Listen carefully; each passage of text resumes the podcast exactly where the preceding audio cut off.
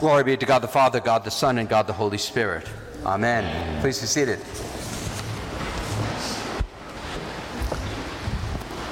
Timing is everything. That's what we learn from Holy Scripture.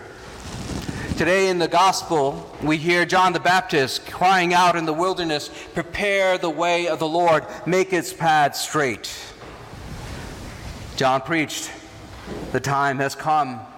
The Messiah, God's chosen, is about to appear. So repent, get ready, and put your lives in order. John devoted his life to the belief that the time had come. It's a beautiful example of how the Bible views time. You've heard me preach on the difference between kairos time, the fullness of time, and chronos time, sequential time, time that we use in everyday life. But I would like us today to look further into kairos time. The Bible seems to differentiate between the fullness of time and preparation time. Preparation time is a time of expectation, a time of waiting when we look forward to our dreams. And then there is a time of fulfillment when what we have hoped for, what we have prayed for, appears. The Christmas story is an example of the fullness of time. Have you ever wondered why the story unfolded the way it did? Why God came to us in Jesus and not somebody else? Why did it happen in the early first century and not some other time in history? Why Israel? Why Judah? Why Bethlehem? The Holy Scripture answers simply by saying that the timing was right for Jesus to be born and for the beginnings of the Christian movement in the world. The world was preparing for the birth of Jesus for centuries. We see it in the convergence of three great civilizations to make the timing right.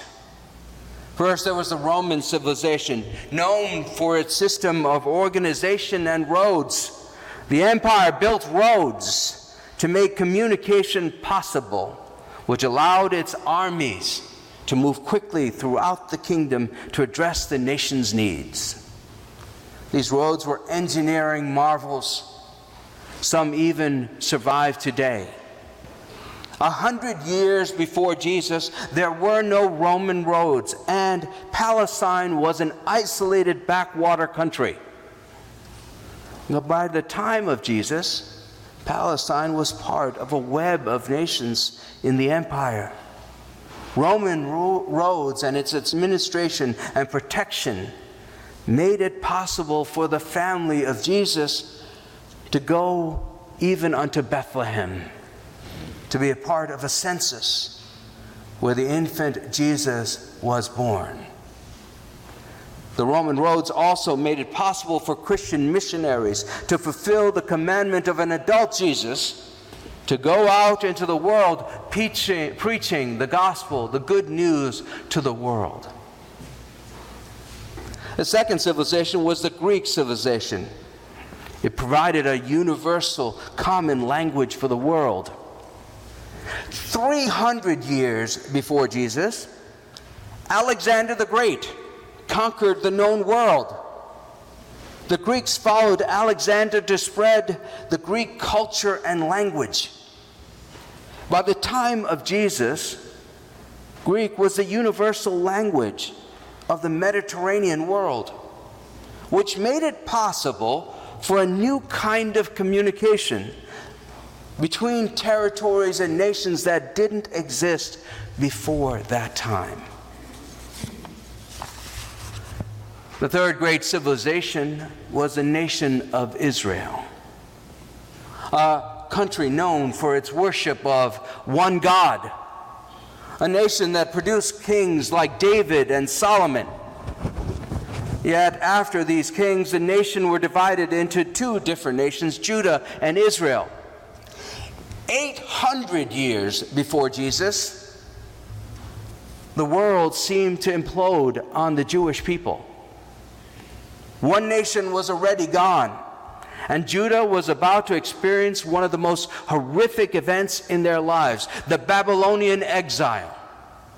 A time when the people would be taken from their land and transplanted. A time when the people of God did not know if they would even survive. And then the prophets gave the Jewish people God's dream. A vision that held the idea that God would renew the world. A dream in which the people of the world would experience God's Spirit. A vision that a Messiah would bring about God's kingdom not by violence, but by transformation, by word. That was the preparation, the time of waiting. It took hundreds of years until these three great civilizations confirm, converged until the time was fulfilled. People like John the Baptist sensed this, discerned this. For the good news is that God uses human history and our experiences. God uses everything to prepare us for God's salvation in our lives. Maybe that's why all those people came to John at the River Jordan. John told them that God was at work in their lives. God could even work through what people considered their mistakes. Because although their mistakes and their sins, their choices that were bad, led them to challenging lives, these same choices led them to come to that river Jordan to repent and be renewed. It made them ready to receive God in a new way.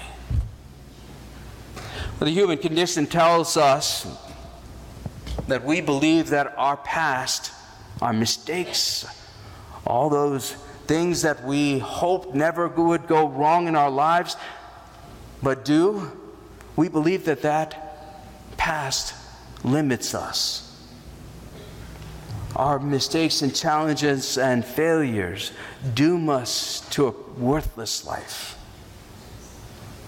But my friends, God is the God of second chances of third chances, of fourth chances, of five, fifth chances, until infinity. We always have an opportunity with God as we humbly reorient our lives to see and experience the sacred, to be renewed. There's a beautiful story about the great violin maker, Stradivarius whose violins were among the most prized violins ever made because they, were, they had a rich and resonating sound that they produced. Other violins couldn't duplicate the unique sound of the Stradivarius violin. What may surprise you is that these precious instruments were not made from fine pieces of wood. They were carved from discarded lumber. You see, Stradivarius was, a, was very poor and couldn't afford expensive materials like his contemporaries. So he got most of his wood from the dirty harbors where he lived. Then he would take these waterlogged wood pieces to a shop, clean them up, dry them out, and then create instruments of rare beauty from these trashed pieces of lumber. Scientists have discovered that what, what made the wood Stradivarius used so good for violins. You see, the wood that floated in those dirty harbors, microbes and germs got into them, into the wood, ate the center of the cells out, and what was left was a fibrous infrastructure that created a unique, resonating chamber for music. So, from wood that nobody wanted, Stradivarius produced violins now that everybody wants. And just as the poor violin maker transformed trash into treasure, I hope you see that God uses everything in life to bring about the kingdom of God, to bring about God's salvation. God uses that violent Roman Empire, that Greek culture, and even the painful exile of the Jewish people to bring about good in the world.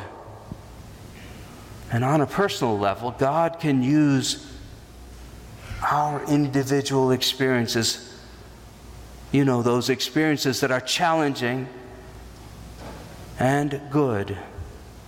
Some that are bad choices and some that are good choices. To bring hope to us as we open ourselves to God. Friends, in this season of watching and waiting for God's peace, I invite you to see your life as a preparation for God's kingdom. I invite you to oh, humbly open your hearts and minds to see God's action in unexpected ways and places. I invite you to see that God is always preparing us through joy and challenge to find God's salvation for us and for the world. Amen.